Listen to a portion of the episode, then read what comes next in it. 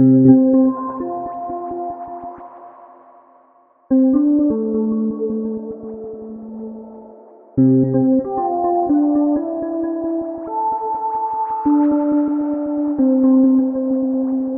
to the Time Machine. Experience the cancer journey through the eyes of the traveler.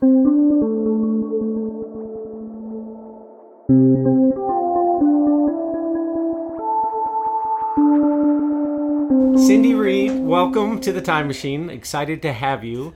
Um, been looking forward to this. Um, being the way we met, and we'll get into that in a moment, um, because the way we met was very special to me. And um, but before we do that, I'd love to start with your story.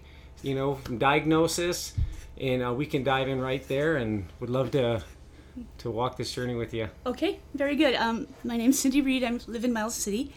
Um, I'm married and I have four children. Um, in April of 2010, I was diagnosed with acute myeloid leukemia, AML, and uh, began treatments within one week at St. Vincent's Hospital in Billings. Um, I, my type of cancer required uh, uh, seclusion because the chemotherapy uh, depleted my immune system such that I needed to stay at the hospital. So I spent two months in um, a room in the Fortin ward at St. Vincent's Hospital doing several kinds of chemotherapy. I, I want to backtrack just a little bit. Um, when I was diagnosed, I had spent about three months not feeling very well.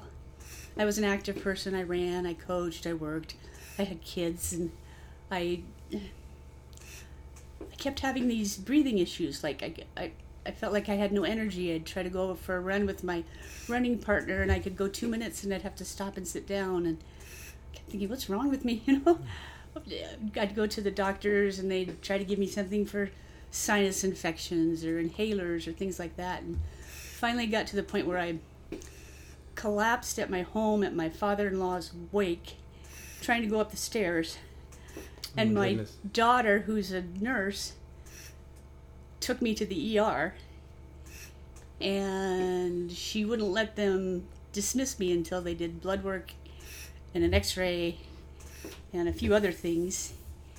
And the blood work came back with um, all of the numbers that indicate some kind of leukemia, and they did a bone marrow biopsy right away and put me in the hospital and gave me a blood transfusion and perked me up for a few days. And then the following Wednesday, that was on a Saturday, the following Wednesday, I met with the doctor and he gave me the diagnosis. And I remember the pained look in his face when he was telling me that I had leukemia. And I just looked at him and I said, Oh, thank goodness I know what's wrong. What do we do now? So, while it was daunting, I remember thinking, okay, let's fix this. And that truly was my initial reaction. I think everyone else melted down, and I was going, okay, what do we do? Yeah. Let's go, you know? Yeah. So we jumped right into the, ther- the therapy. Um, had great care at St. Vincent's. My daughter worked there at the time as an RN in the ICU, so I had someone watching out for me, and she had lots of coworkers who watched out for me. I was not just Cindy in room 316, I was Lacey's mom. So Nice. wonderful care. Two months of chemotherapy. They were not getting the blood counts down to the percent they wanted to feel comfortable with a stem cell transplant. Um, so, last ditch effort, they tried a pediatric chemotherapy and it dropped it right down to the highest level that they would allow the hmm. transplant. I was very fortunate to have a brother who was a 99.5% match on the DNA and all the blood markers and everything. And so then I was sent to Denver for another round of chemotherapy and then total body irradiation. The purpose of that was to kill my, all of my own stem cells. Um, and then they did the, the transplant, which in the past used to be physically pulling bone marrow out of a person's long bone in their leg and then injecting it back into the recipient. They since developed a sort of dialysis type of thing where they run your blood through a system and filter out all the stem cells. The donor sits there for like four hours, watches movies. They run his blood through, circulate it, gather all the stem cells. And then the transplant happens with an injection. And then I spent 100 days after that transplant uh, recovering from the uh, all the processes involved prior to the transplant, and then what they call graft versus host disease, which is what happens when the body is introduced to a foreign object, any kind of transplant, whether it's blood-borne, organs, kidney, any anything. There's going to be a graft versus host disease. Um, in spite of the fact that my immune system wasn't working, it would still attack anything that's foreign. And that was my brother's stem cells. So that first 100 day period is called acute GVHD. And it was pretty rocky for about a month and a half. Um, and I ended up getting delayed, so I was there probably 120 days before I got home. So it was nearly December before I got home from Denver. Um, the last few weeks, I was able to be out of the hospital and live in a hotel room, and then people would come stay with me intermittently. My husband would come for a week, a friend, a sister, you know, a daughter, because we had a son still in high school. He was a sophomore in high school when this was Oh, going my. on, and three girls in college. And so he would drive back and forth and go to Dalton's basketball games and football games and things like that. And then when he couldn't be there, people would come and stay with me because I had to have someone with me all the time. Get me to appointments. I'd have to go in every day for blood work and then three times a week and then twice a week. So long, long process. Um, I've had varying manifestations of graft versus host disease in the last nine, nearly 10 years now. Um, it first attacked my intestines, um, and I had to be on uh, supplemental feeding through a port because I couldn't eat. I was having diarrhea and vomiting issues and all kinds of things. And we got that resolved. Um, then it moved into my eyes. I got cataracts. Um, I, I don't produce any tears at all, so I have a regimen of about nine different eye drops that I take. Um, it's affected my skin. I have no oil in my skin anymore. Um, dry mouth.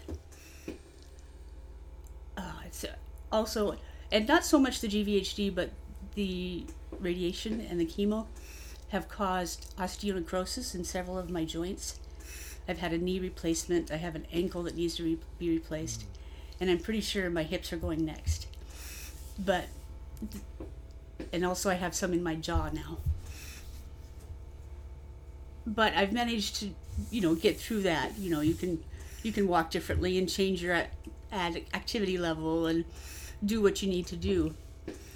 But the the most recent and most devastating occurrence has been GVHD of the lungs. Um, so over the past two years, I've had pneumonia six times. Wow. Some stretches nine days in the hospital. Uh, I've been treating this last batch for a month. I, I did it at home, much to my husband's chagrin, because I did not want to be in hospital. So I think the recovery is the same. It just took longer. Yes. But so I am nine years out from leukemia. When I did the transplant, they didn't talk about graft versus host disease. They were just trying to cure leukemia. And they told me if I made five years, that the likelihood of having a re- recurrence of the AML was minimal, like 0.5%. I am nine, nearly 10 years, and I've had no recurrence of leukemia. That's fantastic. And so probably never will. It's just the graft versus host disease that I have to survive now. Yeah. So on to a new battle. Yes. And every day, I think, is an experiment for not only me but all my physicians because each person's body reacts differently. You never know what system the graft versus host is going to attack. I've had a wonderful set of physicians taking care of me in this area um, in combination with the Colorado Blood Cancer Institute in Denver. But I am to the point where I'm beyond any of their expertise here. Mm. Their job was to cure leukemia or help my lungs, but they don't know about GVHD. That's not their specialty.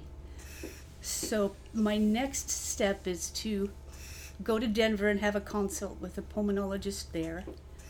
And then I'm looking for referrals to Stanford and University of California, San Francisco, who both have lung transplant facilities. Uh, because they say if we can't, it's likely we cannot reverse the damage in your lungs. Graft versus host manifests in inflammation in whatever system it's in. That's how your body gets rid of bugs. You know, you throw a bunch of blood there and it gets all inflamed and they kill the bugs. Well, these are not bugs. these are me. so so all of the tiny tiny bronchial airways are being inflamed and then restricting my airflow so that my lung function keeps decreasing. Um, so we don't know if that can be regained. We don't know if we can stop the GVHD and maintain where I am now. We don't even know if I'm a candidate for a lung transplant. But that's the direction they're looking at right now. That's so a lot. It is a lot. And with a smile on your face and the I'll way. tell you what, I am a tenacious, stubborn, and very faithful person. And I have a lot of people that I love very much. And I guess I'm still here because I'm supposed to be doing things for them. And that's what led us to Wake Up and Lace Up. Uh, Rosa Niece, my co founder, uh, was a four time cancer survivor. But the fifth time, she didn't survive. She was tougher than nails as well. And so much fun. And we got together and said, you know, this is awful. I mean, even when you have health insurance, the money that it takes to travel and get treatment, cover your bills when you're not working, you know, just to pay for hotels and lodging. Because when you live in a remote area like eastern Montana, the minimum distance you're going to drive for treatment is 150 miles. If you have to go to Rochester, Denver, Seattle, anywhere like that, you can spend a thousand dollars in one trip. So we started this organization. The name came from my mantra when I was in the hospital at St. Vincent's. I got up every morning and I took a shower and I put on my running clothes and my tennis shoes and I sat on the edge of the bed and I said, okay, what are we doing today? And then when they were done with it, I would take my IV pole when I could get unhooked from something and would walk laps around the hall. I would do a mile every day. It took a lot of laps to run a, mile on three floors. Yes. but it's just wake up and lace up. What do we got to do? And so we started with this crazy idea of auctioning off people's hair. And we had this great guy, Morris Bartholomew, who's just a man beast. He's a lovely, lovely man but he can grow hair better than a werewolf. and he, at his last last offering of hair, he finally confessed that he actually took prenatal vitamins as he was preparing for the auctions each time. And he had a huge family and a huge following. He was in the trucking business. And it just took off. And here we are. We started in 2011 and on March 7th, we're going to be in our ninth, ninth event. Um, and then we have art that we auction off and silent auction baskets and kids' tables and dessert tables and Yes, this is, and if I can interject for a moment, this Yeah. is how we met. this is how we met. Yeah, so I um point of contact our company, my wife and I were in Miles City for that event and I had met Buddy Niece, and we had he had talked about how he was auctioning off his hair, so we came and we filmed and, and did interviews with him and promoted the event through what he was doing there, and then got to meet you. And I took my kids with, and I think oh Josiah must have been three at the time, Tristan six, and Gideon seven, and they got that feel of Miles City and what you know small town community is all about and they got to run around and there were so many people involved in the event i was blown away and i was so excited to be a part of it and was so moved by it and did not know at the time because what really i thought was so special was how the community came together and, and how the those that are walking that cancer journey come together and the family that comes around them. And at the time i just was unaware that i was undiagnosed with mds with with a blood cancer that's you know under that same umbrella umbrella as leukemia. And was unaware of it at the time and um, was diagnosed not too long after that um, after we had done that event and so that's how we we met and my daughter was really moved by the girl the young girl that cut her hair It was a mother daughter combination. That was Amy Took and her daughter Greta. Yeah. Yeah. And then sympathy becomes empathy because you're in the journey. And it's in a totally different perspective.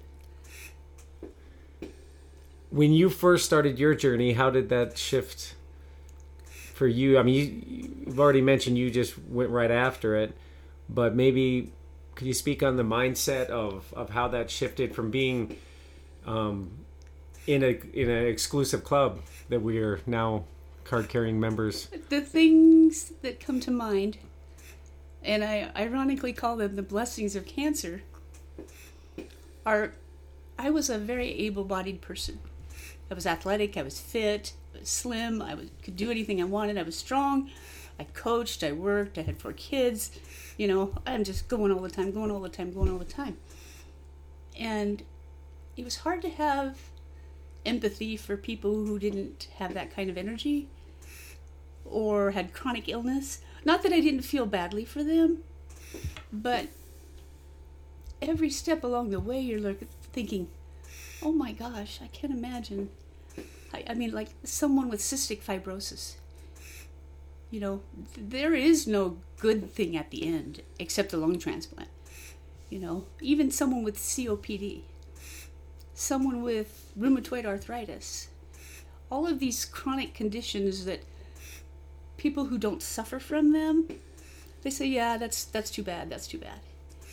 But then you experience part of it in whatever form or degree, and and you start thinking, you know, everyone has a cross to bear, and they're doing the best they can, and they all need help.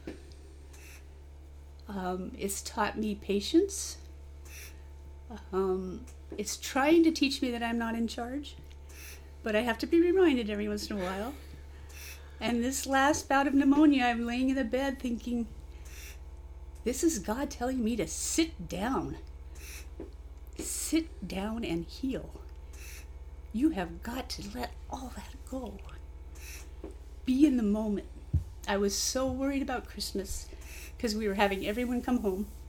I'm thinking, how am I going to do dinner? I can't get my presents wrapped, blah, blah, blah. Um, my children, my neighbors came over and put up my tree before they left for the winter. My children cooked a fantastic meal. My son in law made roast beef. Kids made salads. They waited on me hand and foot. They got, I had shopped, you know, but they got all the presents wrapped.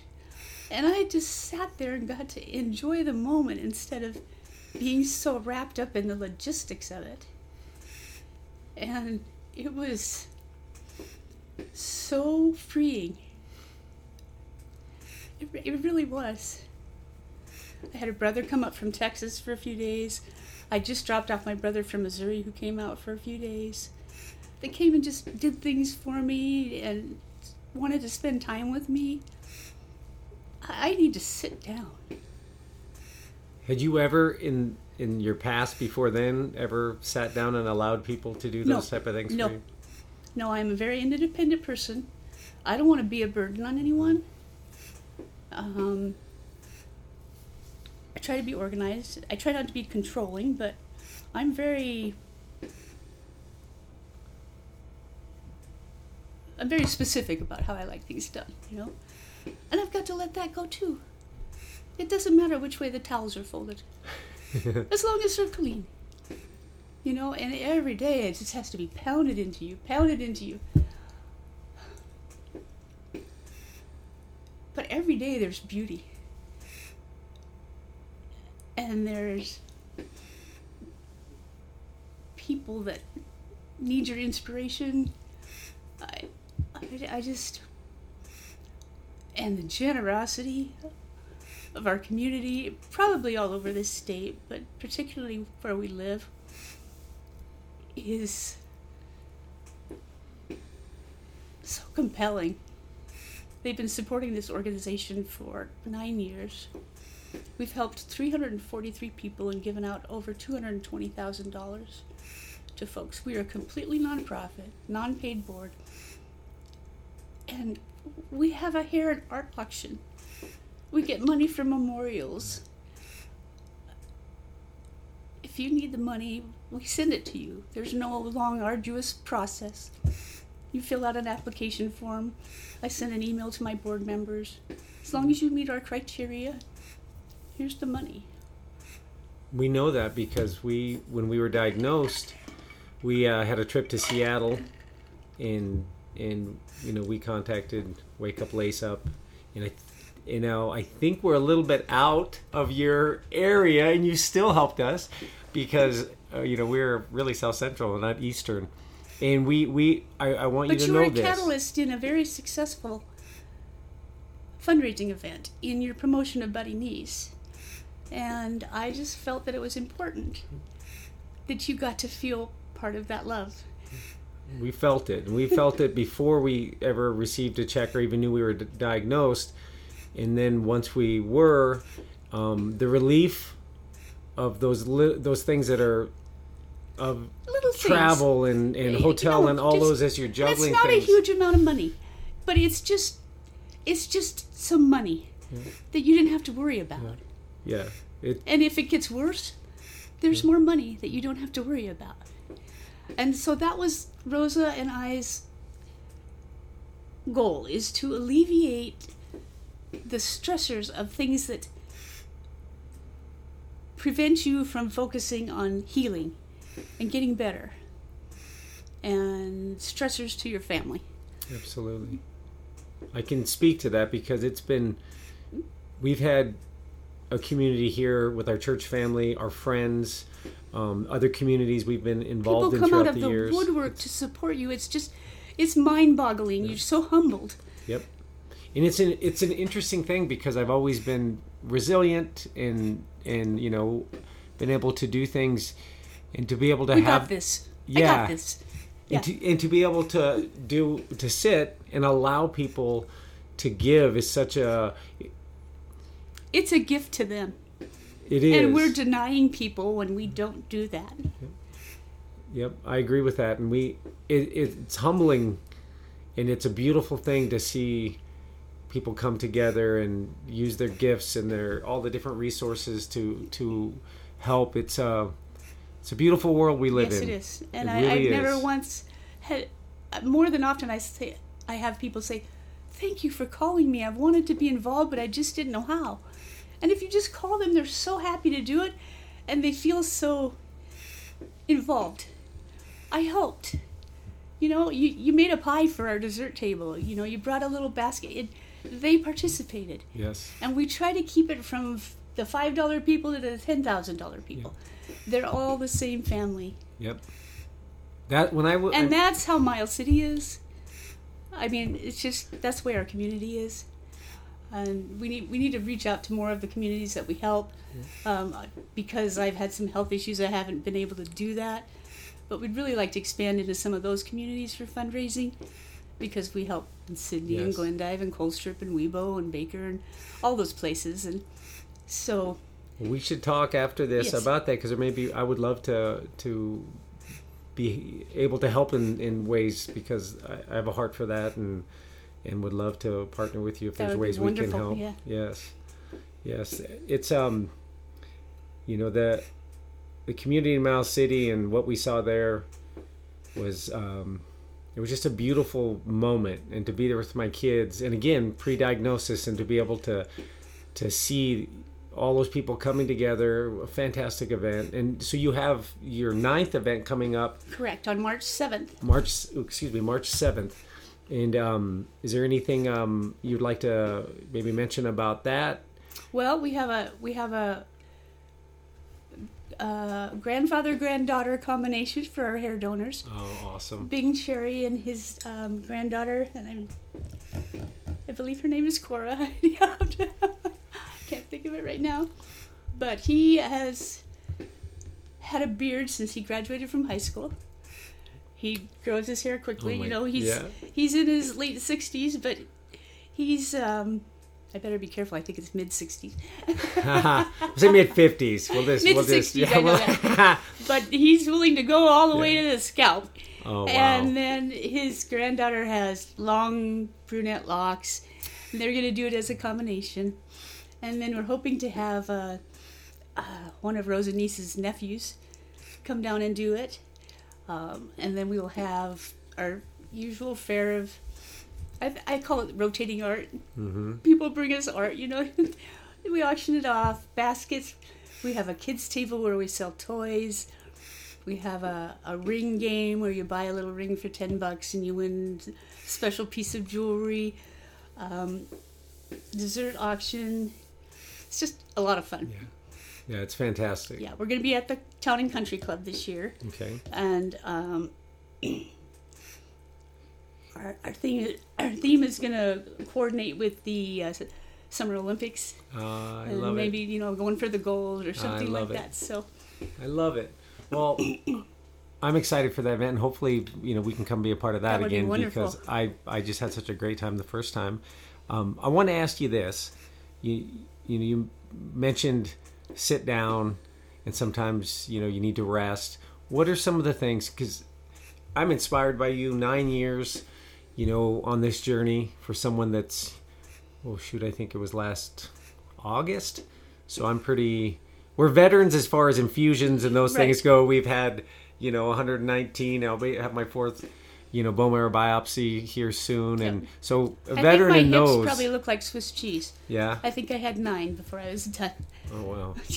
Yes, those are interesting. Yeah. Um, yes, we might have to talk about that too. Um, those are fun.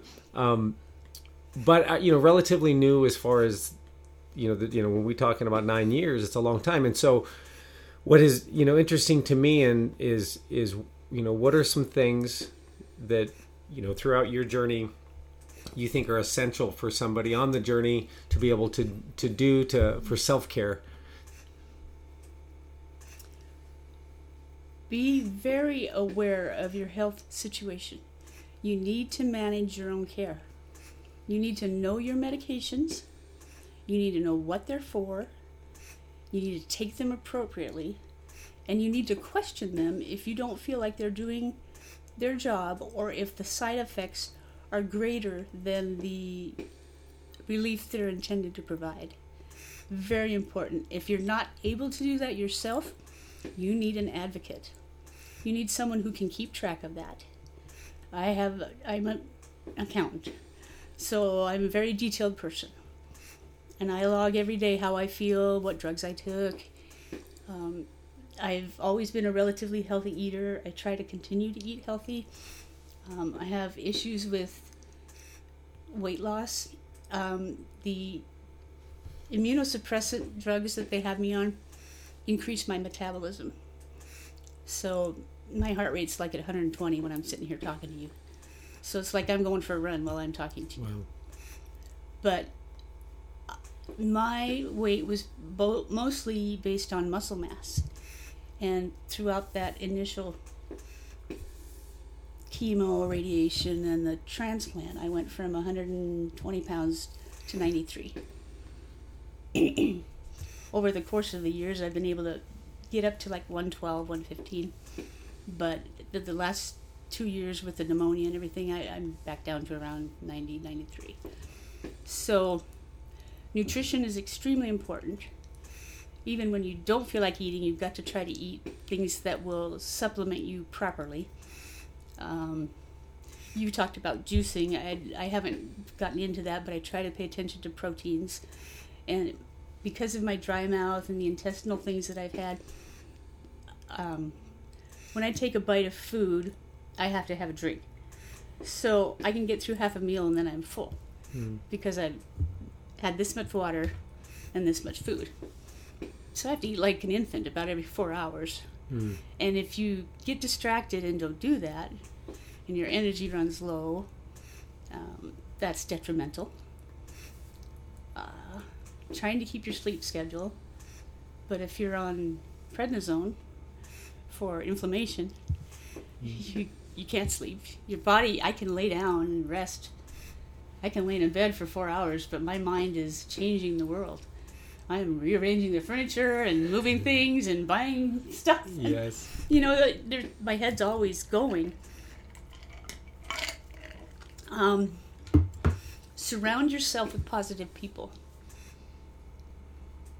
There are plenty of people that will support you. Um, I believe that your faith is extremely important. How you feel about who is watching over you.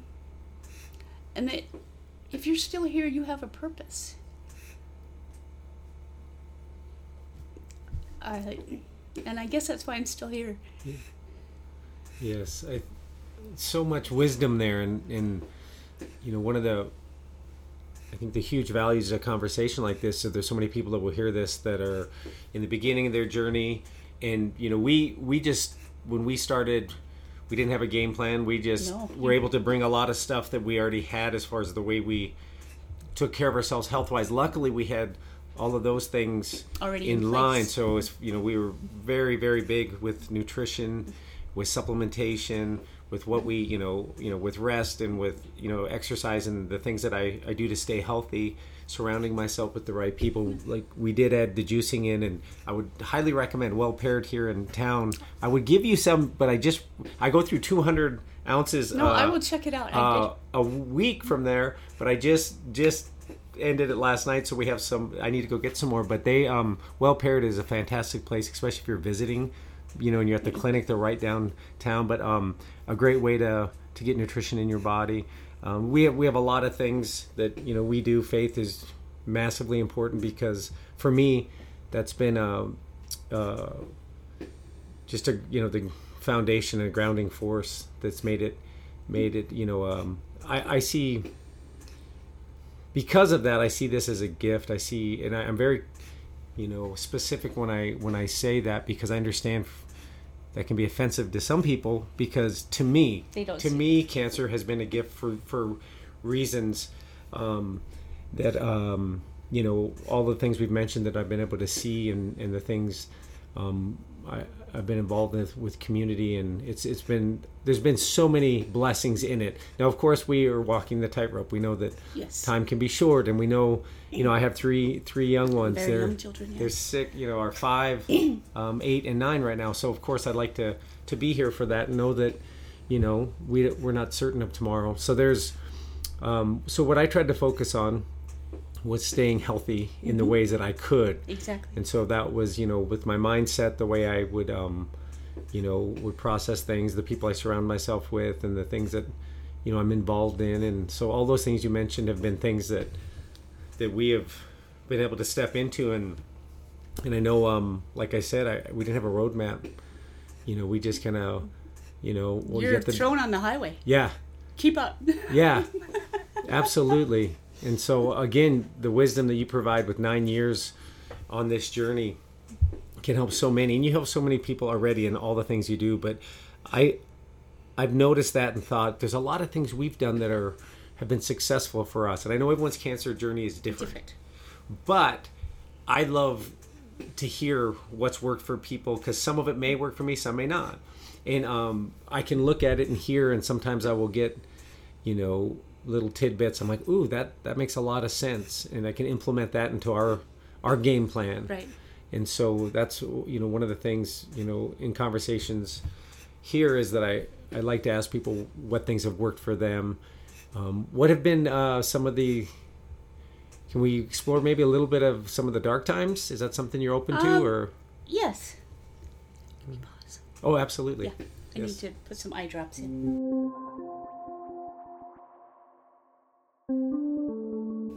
All right, we are back after a quick eye drop break, and um, if uh, yeah, and so I asked about some of the dark times. Um, once I started treatment and had all this time where I was sequestered in a room, excuse me, at St. Vincent's, I was determined to find out why I got leukemia. It's not a genetic disease. It's not a contagious disease. It's not a tumor based disease. and as I got into the research, We can pause it any second too if you need to catch a, a moment. what I discovered uh, is that there was a highly disproportionate amount of people from eastern Montana hmm. That contracted AML compared to the total number of cases diagnosed in a year in the United States wow. based on our population. And I can't recall those numbers right now. So then I was on a quest to find out what it is about our environment that's doing this.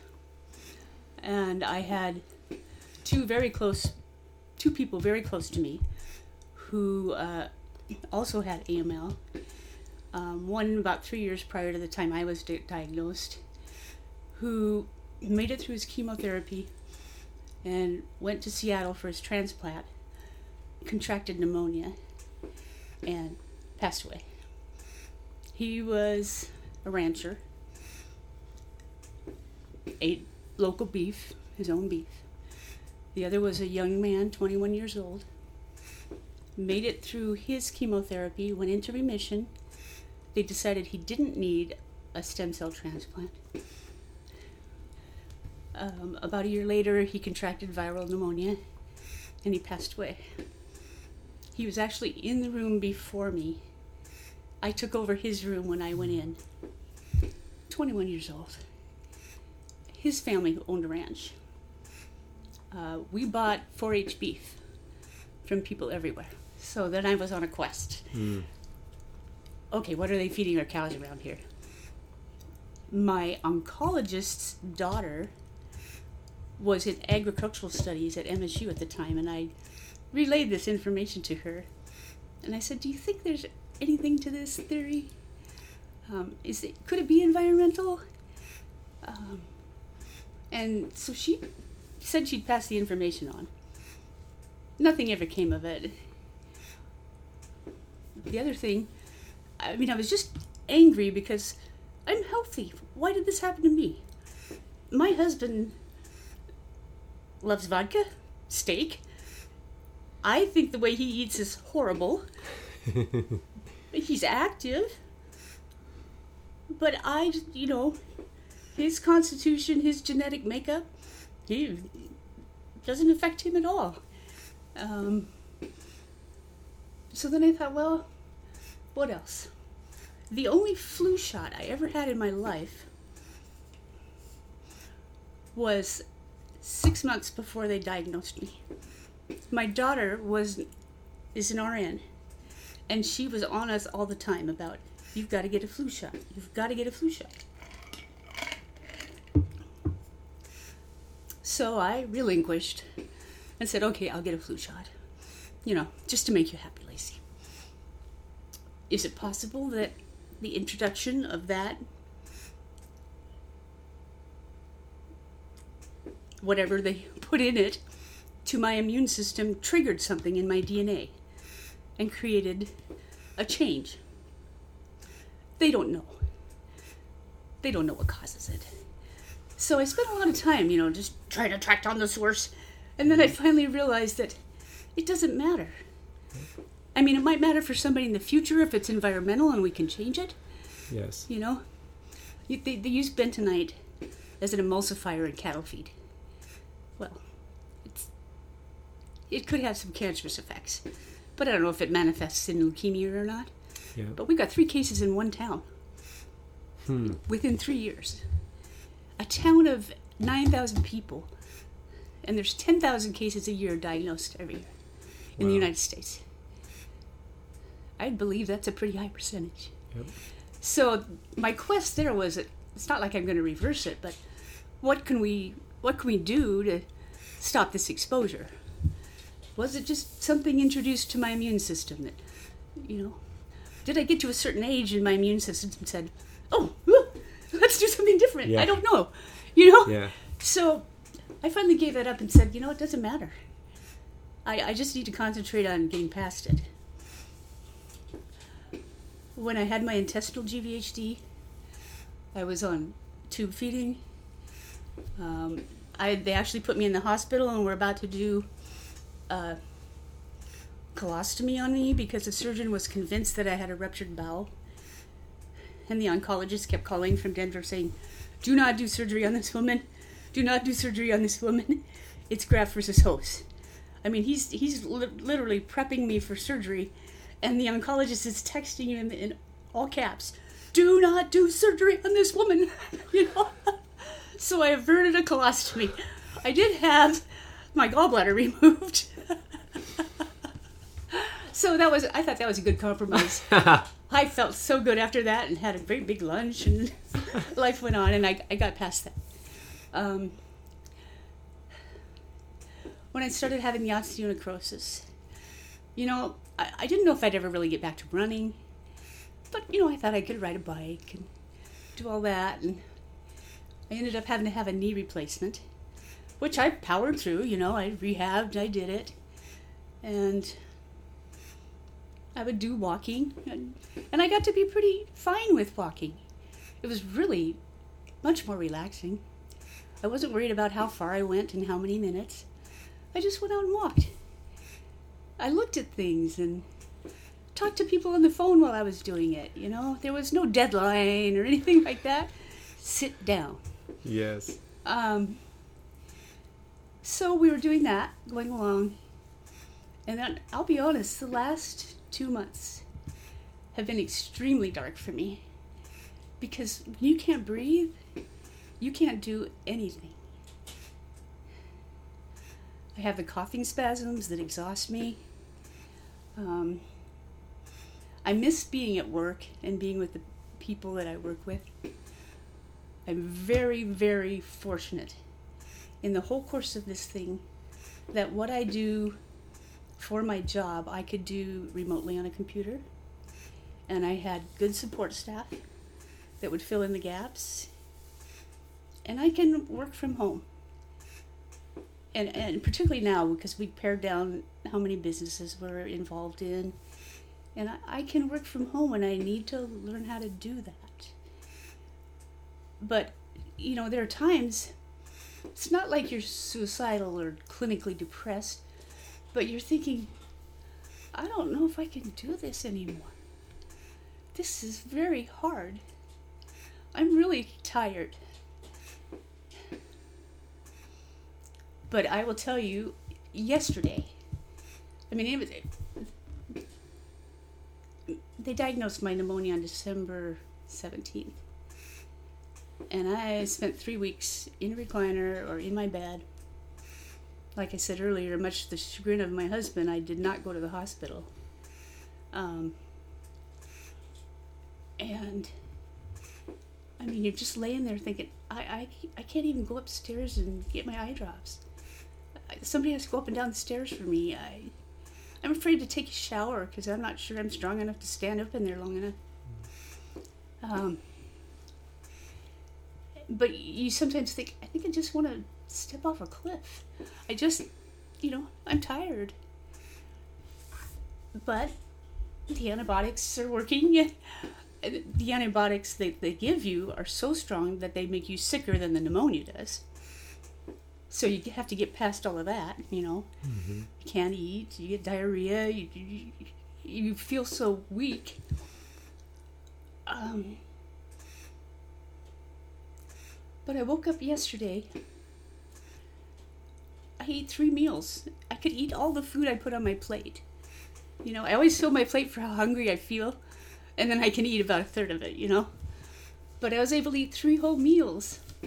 And I went up and down the stairs three or four times by myself. You know, not in succession, but throughout the day. You know, um, my brother was there enthusiastically doing projects for me. You know, so I had someone around, and I I just it was a huge turning point for me, and I'm okay. I'm I'm gonna be okay. I'm not gonna jump off a cliff. Yeah. well, I think. Thank you for sharing that because I think it's, you know, I'm a very positive person and I focus on, you know, keeping a really, you know, strong mindset.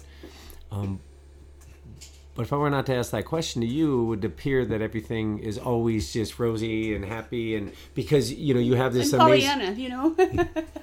it's amazing the way you know you you handle this journey and it's inspiring and i think it's even more so when people realize that there are some times that are are dark but there's you know and my tendency is to not share those. I I just soon use thought everything was okay yeah because I'm going to do this myself, and I need I need to be able to tell people, I'm having a really hard time today. Could you do this for me? yeah yeah And they're all over it.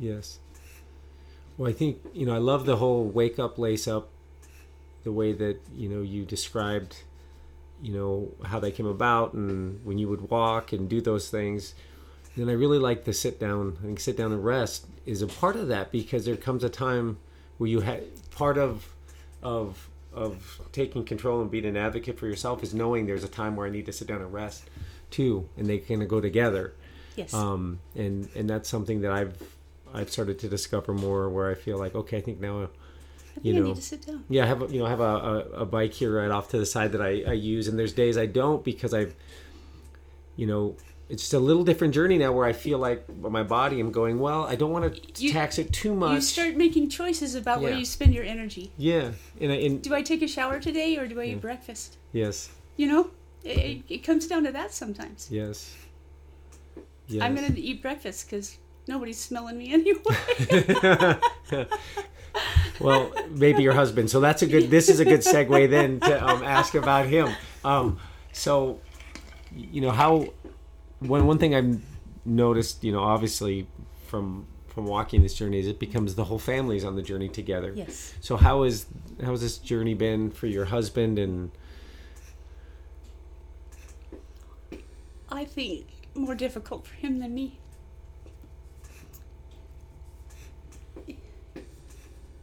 He, like a lot of men, is a kind of person that wants to fix things.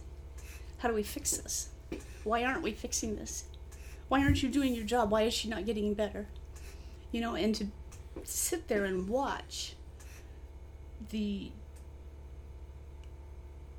havoc that gets wreaked on a person's body and their psyche as they're going through this, and to not be able to do anything about it.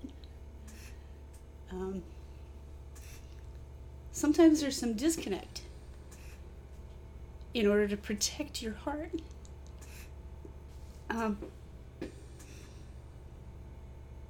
on both sides, you know, because some things are hard to talk about. And when you're the person who's ill, and you don't think about how they're looking at it, you get frustrated.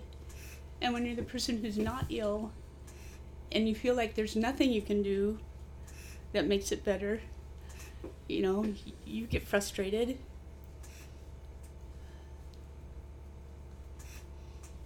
And all of my children handle it differently based on their personalities. Um, but we're a strong family. I remember when, after I was diagnosed, my husband sent an email to the kids.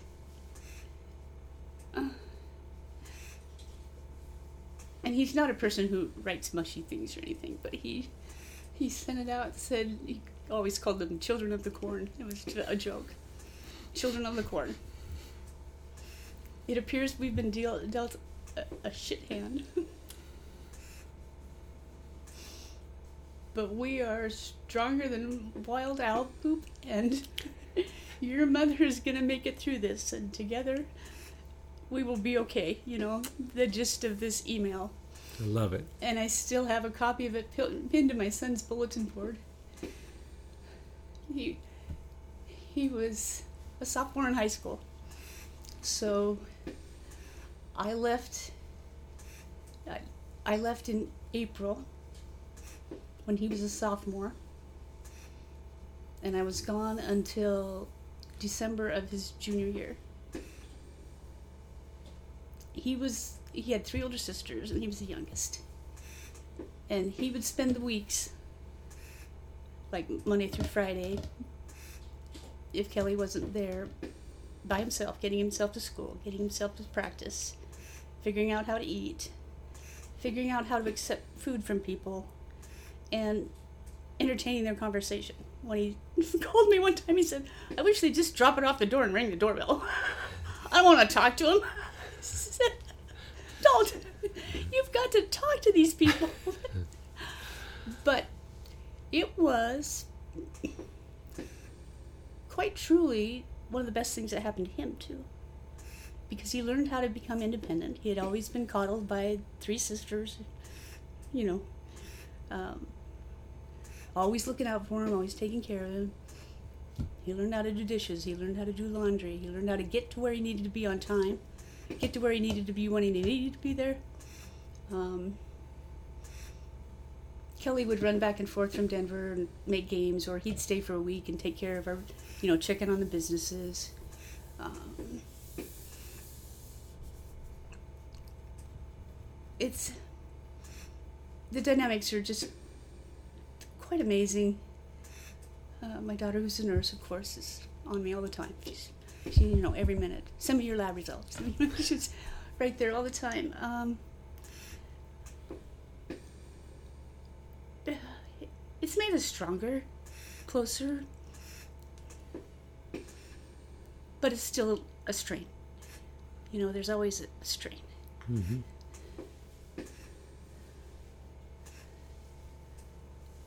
and I think that's part of my lesson too is to just let them know how I feel and let them feel how they feel and respond how they respond and be okay with it. I need to learn that one a little more. To let them feel how they feel. Mm-hmm. Sometimes, You need to be I like I feel like. yeah, Yeah, and, and they have no idea how you feel. yeah, Yeah, even if you know in your heart that I'm going to be okay, they don't know that. yeah, They don't feel it. They're looking at you going, "You look like you're going to die." you know. yeah. And so that's why he was so upset when I wouldn't go to the hospital. I'm laying there in the recliner and I can't move, but I'm not going to the hospital. Yeah. I'm okay. I know I'm going to live through this. But Yeah. he's looking at me thinking, she might die here in this chair. you know? Are those And- and- are those conversations um, and topics? You know, death. Have you? Is it something you speak uh, about with your with your husband or your or your kids? well, this is this is the closest I've ever felt to it, and and I'm definitely ready to make those things known. You know. I mean, they all know how I feel, yeah. but Well, I asked because um, the ins- you know there was multiple inspirations for for this know project. The time machine came from from something my my boy Gideon said that he would.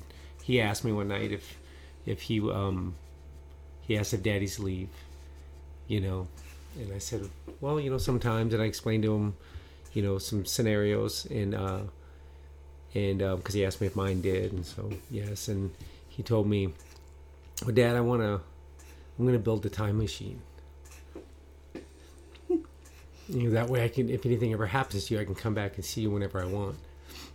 And uh, so, you know, I I'm a storyteller, so I ended up telling a story that had to had to do with that, and um, it kind of sat there as as a, a story that was very special to me and then a little later on in, in the journey i i had uh, contacted a, a, a patient that you know had had uh, three kids and was going through the journey and and we had one conversation on the phone and and in that conversation you know she you know she had mentioned that you know we were in a similar situation having kids and and um, so I asked about her husband and how he was doing, and she was like, you know, he's done really great. I've passed some things on to him to do that way. Of you know, her outlook wasn't wasn't good, and, and she's passed since, and she knew that was was coming, and so she said, you know, passed on some things for him, you know, to do that way when I'm gone, like breakfast and getting the kids ready and The So, routine. so the he knows. routines yeah and when and and one of the you know it came up was you know do you talk about that and she goes i'd like to but um you know he's not able to to have that conversation and you know really hit me how there might be some things that she really you know Wanted to say. wanted to say and things that he would want to hear but maybe couldn't at that moment and that maybe if he was just a fly on the wall he could he could Or receive it party, better Yeah. yeah if if in or if if it was you know preserved for him and um you know after that conversation i was it was uh actually led to a kind of a dark moment for me that um just really feeling you know her position how lucky i was that i have a chance and that Yes. that she didn't. And um i started to kind of have a, a, a little spiral for you know which is rare for me and only happened twice on this journey. But it was because i had empathy for her and then i i allowed myself to go oh This is maybe maybe you maybe you should allow yourself to feel this way. And it was a short time but i i stopped it and i was like no i'm i'm not gonna spiral down here it's not fair to my wife it's not fair to my kids and it does no good Yeah. but out of that i thought i would love to be able because i told told her you know we talked about journaling and i said well i don't journal but i tell stories and so that's really my way of journaling and so it's been helpful for me to to be able to know that if if if my time is short that my kids will be able to hear me as an adult talking as an adult so you know i can't tell them things at five years old that they, they need to be 15 or 20 to hear. Here, right. and so um so i thought she said well i can't do that. I'm not a you know storyteller. And she had told me these wonderful stories on the on the on the phone. And that's when really the concept for this came together. I thought well if we can have these conversations like i was having on the phone with her that it could be you know her journey her cancer journey and and and those some thoughts in you know a time machine that you know um, her children and you know could could visit you know in the future and um, we never got that opportunity um, but that was the you know Catalyst. catalyst for for what we're doing now is and there's many levels of where i think it have value but that's one of them I agree. um, because you know sometimes it's it's easier to to say those things um, To the camera. yeah yes Yes. yes so i, I mean, pre- some of the things I've shared here, I'm sure everyone's going to go, "Oh my god, I can't believe you've talked about that." But it's, I, I'm, I'm not as good at speaking my heart, but I can definitely write it. In fact, I just ordered a book that's called "Things You Need to Know When I'm Gone," Mhm. and you know, I don't expect to be gone tomorrow, yeah but I'm going to start filling it out. yeah you know, there's there's always the logistical things. You know, these are our bank account numbers and the passwords and all that. But there's other things, yes things you need to know. And if you can do that at all, in whatever form, whether Mm-hmm. it's in a blog or a video of yourself that you record that can be shared with your children or loved ones later, or Mm-hmm. writing it down. I CaringBridge saved my sanity while I was doing my chemotherapy and the whole process because I was re- able to relay to people what was going on and how I felt and tie it into like a life lesson. And then it relieved the burden from my family of having to explain to everybody, mm-hmm. how's your mom doing? yes So taxing. yes You know, I mean, what do they say? yes You know, every time you see him, how's your mom doing? yes I don't want to talk about it. yes you know so my daughter who was the rn set that up for me. And it took off you know it's like you know people have blogs. That was my blog you know and i did it for about four or five years and i finally was getting better and i'm thinking i don't want to hear about me anymore you know? Mm-hmm. So i quit. And you know did the oh yeah everything's great everything's great you know and you'd talk to people close to you and you had issues. And then when I started getting into this lung thing, I thought, you know, I think I'll go back to my CaringBridge and start sharing that way again so people quit asking my kids and asking my husband. And my site had shut down uh, because it had been act- inactive and i had some trouble with trying to get it set up. So i, I just put out a facebook post. I, I don't do that i don't really post anything on facebook i just look at everybody else's pictures Yes. but I put one out that was kind of a summary of what was going on. And then I was kind of embarrassed, and I thought, I, you know, this is, I really don't like this kind of stuff. But the response I got from people was so uplifting to know that so many people were out there praying for me and thinking of me and offering help. And you've got to share that so that they can help you like I said, we're denying people a gift if we don't allow them to show acts of kindness, compassion, service. I mean, those are gifts that people give to one another, and you have to open up and let that happen. You don't have to tell them everything, but you do have to open up and let it happen. Um, I think there's great wisdom in, in that. so I'm I'm gonna go. I, I am gonna get my CaringBridge thing set back up, Yes. and I'm I love to write, and CaringBridge has been great for us, and Cassidy is the one that does the CaringBridge, and you know it's great because it is kind of a journal too. So if you as Mm-hmm. I looking saved all back, mine. I really, I, I would hope I want to write a book with it, my entries, which is or do some kind of thing. yes. Well, you I've had people ask, "Well, you have you journaled?" And I'm like, I don't. And I, I do mine through storytelling, but I realized the CaringBridge becomes it, and one of the practical things about the CaringBridge is you know people are so kind and they want to know, but. They when they know what to ask, ask you, and if they, when they do, then you have to repeat the same See, story exactly a hundred times that was a day. my whole goal. Yeah, I don't want to tell this a hundred times, and my kids and my husband certainly don't want to. I don't want them to be burdened yes, with that. yes, And my daughter set it up initially, thinking that she would make the entries.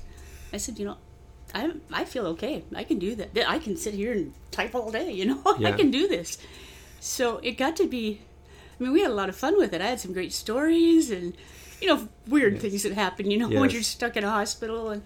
Um, incorporate a scripture with it or some kind of life lesson and I, I got to missing it i just got so busy after i started Yes. feeling better and sit down yes. That's good. That's really good. Um, yes. Well, thank you so much. you're welcome Um, I, I appreciate this conversation. There's so much wisdom and so much value in it. Um, you know, are there any things that maybe um, you've thought would be beneficial to those that are on this journey that we haven't mentioned? I think we covered quite a bit. i truly believe you just find someone or be your own best advocate. Don't be afraid to question treatments um, but have faith in the people who are educated to do it. Uh, surround yourself with positive people. Have faith and don't get caught in the spiral That's good. I had um, a friend that said also, you know, you know, count the things you're grateful for. oh every day And so, um, are there uh, are some? So what? What she just she goes always know there's three. You know, have at least three things you're grateful for. So um, the list is many, but um, could you give us maybe three things that you're grateful for? Narrow it down out of the on a daily basis or Oh, just, just- overall just overall. I got to see all my kids graduate from college. I got to see all my children get married. Mm. I got to see two of my grandchildren be born and enjoy it. The oldest is three, and one was, second one was born on my birthday. She will be one in March. So many things that I didn't know if they were going to happen. Yeah, I didn't even know if I was going to make it to my son's graduation. yeah. And Did you set goals for yourself, or like how long you would? not really. I just kept going. For me, I, I didn't really see an end. I never really saw an end let me until rephrase recently. that. Was there was there a did you ever do a negotiation kind of in your head of going well if i had this thought Yeah. i had this thought i thought what would i do? Because when we first were when the diagnosis came you know i was told live in the present. We're going to do some you know some more testing. And and there was some things in in in what we were looking at that also mirrored um, somebody else that had a diagnosis similar and they were given you know months. And so in my head we hadn't we didn't know but i knew i positioned myself when i sat down with with you know our oncologist that you know in my mind i was prepared for them to say you have two months. And um you know as we discussed it and and you know the treatment possibilities and then transplant and, and what could happen you know but the dangers of the transplant um, as we were discussing you know those things you know i had this thought of you know well this could give me 20 years but i mean you know i may die in that transplant and and would i take you know because would i take of- yeah would i take two years guaranteed over Or- the transplant now Yes. and the chance of 20 and i had to think through that in my head or i didn't have to i just did and um, now that i'm coming up on two two years because there was questioning it again. yeah well there was a moment there that i was like i would take i mean i was really i was like i would take two years because in that time i could i could speak with my kids and i could Yep. do certain things two years would give me and that Yeah. two you know i mean it They're was gone. so fast They're gone. that you know um, i'm a little bit of a i'm a high risk taker so i'm sure i would have rolled the dice on the on the 20 years or more but um, it was interesting i guess um, i haven't talked you know with other um, you know others that are on the cancer journey about that because there's been some mental kind of um, Avoidance? well i would say more like uh, some games of not games but some some thoughts of going if this is my choice would i take a guaranteed two years or or the a 50-50 chance at 20 or Yep. you know so um it was interesting that um i just have never shared that Yeah. that i've had those kind of And all- conversations with myself all the blood cancers are so different, you know, and the immediacy of treatment is different based on your diagnosis. I really didn't have time to think about it. I mean, they had to cure the leukemia, yeah and once they cured the leukemia, it was a transplant or, you know, Yeah. it's, it's just not going to go away. So we just busted through that. Um, but here I am, you Yes. know, almost 10 years later, yes and uh, when they started talking about a lung transplant, I thought, you know, I'm 58 years old, and a lung transplant's good for about five years. Do I take those lungs from somebody who's 22 and needs them? And then have a horrible five years after a lung transplant? I mean, really, there's an ethical yeah. question for me Yep. there. Or am I going to be successful in the lung transplant and have five great years where I can breathe and go for a walk and not wear this thing and talk without coughing? You know, but a lung transplant's going to hurt. You know, they do it like Hmm. Open heart surgery. There's going to be a lot more physical pain involved with that. There was not a lot of physical pain involved with leukemia. I mean, there were some side effects and things, but not real physical pain. So that's a big question. And, you know, especially when I was not doing so well with pneumonia, and um, I thought, I, I don't know if I can do this. But like I said, today I feel like I can. yeah So we'll see what they say. yes And we'll see what more than one person says. yes And then we'll try to make a calculated judgment about what to do next. Well, what I can say after hearing that is, you know, the contemplating five more years. When I look at the nine years of of your journey and what you've done and the amount of people you've impacted, I, if I were you, I'd take the 20. yeah. I would. Well, well, because you seem to have the same kind of tenacious mindset. Yes, I prepared myself that um, you know each day could be my last, um, and so I'm I'm okay with with that. You know, my hope is to be here to see my kids graduate, Right. get married, all, those of those things. I want to see all of that. Um, but I'm, you know, I am, I'm very, uh, You also have to Um, be realistic. yeah, and and I and I've I've you know come to terms really quickly on on that. It was not too hard for me to, you know, God is sovereign, and, Yes. and my days are are, you know, um, numbered according to When His will. ready, right? So so what I what I focus on is the time I have to do the things. And when that you time know. comes, you will be inspired. Yeah. You will know.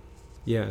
So I, I, I I'm a fighter. I'm gonna fight for every moment and and I'm unashamed of that because um, I've We had the discussion about fight, and I don't think there's anything wrong with. Yeah. It is a battle. yeah My my hashtag is Wibaux Warrior. yeah yeah in the I am a- conversation I am a Spartan. yes I have scars, yes but I wield my sword, and I will continue Yes. to battle. I love that and the, and and for the listeners the conversation we had was there, there was an article I'd seen that you know not to say fight you know is associated with cancer because it it puts it was I think a Huffington Post article and it it put it, it described how it wasn't fair to do that to a cancer patient because you know what if you know if they died is it their fault they didn't fight hard enough or or maybe they didn't choose it and and I Every fight has a winner and a loser. yeah Doesn't make it wrong to fight. Yes, and and that's why in that conversation I had with you know um, with Jill was her name that um, where I spiraled. I had put that we were talking about that article. That's how I connected with her because I saw this article, I saw people posting on it, and it was for the first time for me that I realized that there are people in you know on this journey that are offended when you say fight, and I was unaware of it, and I had been. When we go to our infusions, we call it Fight Week, and we started recreating a walkout fight Yep. every single time, and we embraced that. And so I really felt for her knowing what made me spiral was think she doesn't no matter how her, how, how hard she fights you know she she knew that her time was short that there was she said there will be a cure for this but not in my lifetime and so i felt that and then i felt for the people that were offended and i started to kind of spiral a little bit and and that's when i realized no i you know god made me a fighter and everyone has their own journey and how they approach it. Um, some people, I think, even thinking about fighting can be detrimental to them because maybe their makeup, they need to sit down and rest. And to me, um, you know, that's just how I'm made up. So I've come to grips with with that, and I'm a fighter, and I'm going to fight, and and that for every moment I have because, you know, that's how I'm wired, and I want to be here, you know, for every moment I have with my kids, and whether it's two weeks, you know, two months, two years, twenty years you know i'm i'm going to live those the same i don't i'm not going to have i'm not going to waste time um, in fear and anxiety and worry Right. Because how tragic if you have two weeks left you and you spend it- it. that way. But even more tragic what if i have 20 and i spend it in fear worry and anxiety? Exactly. so i've i've made that decision that i'm going to embrace this and and um and we're going to just fight and we're going to go through it. And you know life is a gift. Every moment's a gift. I don't deserve what i have. I don't deserve my wife my kids. It's a beautiful life and i'm i'm i embrace every moment and i'm going to continue to fight. And i want you to know that you are a warrior you're a fighter and i'm so inspired by you and so inspired by wake up lace up and all the people you've helped including my family so I'd love to partner and fight together in any way we can because the impact that you've had on people, including us, has been huge. And so there's many reasons why you're here, but I know that's one of them because you know no, you don't have a roadmap, but then you have Rosa and then Cindy that have come and said, "Hey, this is hard. We can help. Let's do this and help these people." You know, so you are a Spartan warrior. Well, thank you. Yes. I think I think the key is to find the balance between fighting and sitting down, and embrace both. Yes. Sometimes you have to sit and rest so you can fight again. Exactly. And I had to learn that. Yes. You- And the other thing that's constantly being beaten into my head is that I'm really not in charge. I can do whatever I think I can do, but I'm really not in charge. It's a very freeing moment. Yes, it is. When I had that moment where I realized that, then it just it, it took a big burden off my shoulders. And I realized, okay, I'm not in charge. What can I do that's in my control? Exactly. And what can I contribute Yes. to this world, to my wife, to my family, to my friends, to my neighbors? and you know what can I contribute while I'm here. You know what Yeah. what is you know what what is my verse to contribute. Yeah. So well, thank you so much for coming. Is there Oh, anything else you feel like you'd like I, to? I feel like we've okay. bared our souls. okay. Well, thank you so much. oh, you're welcome. And- I can't tell you how much we appreciate this. Any any word we can get out to folks to let them know what we do and how we can help them, and if they can help us in any way too. And that date again is March seventh, of 2020 and that's in Miles City at the Town and Country Club. Excellent. Well, Cindy, thank you so much for coming on. Love you, and I'm excited for the event. And with that, we'll We uh, too. we'll end it. Thank you. You bet.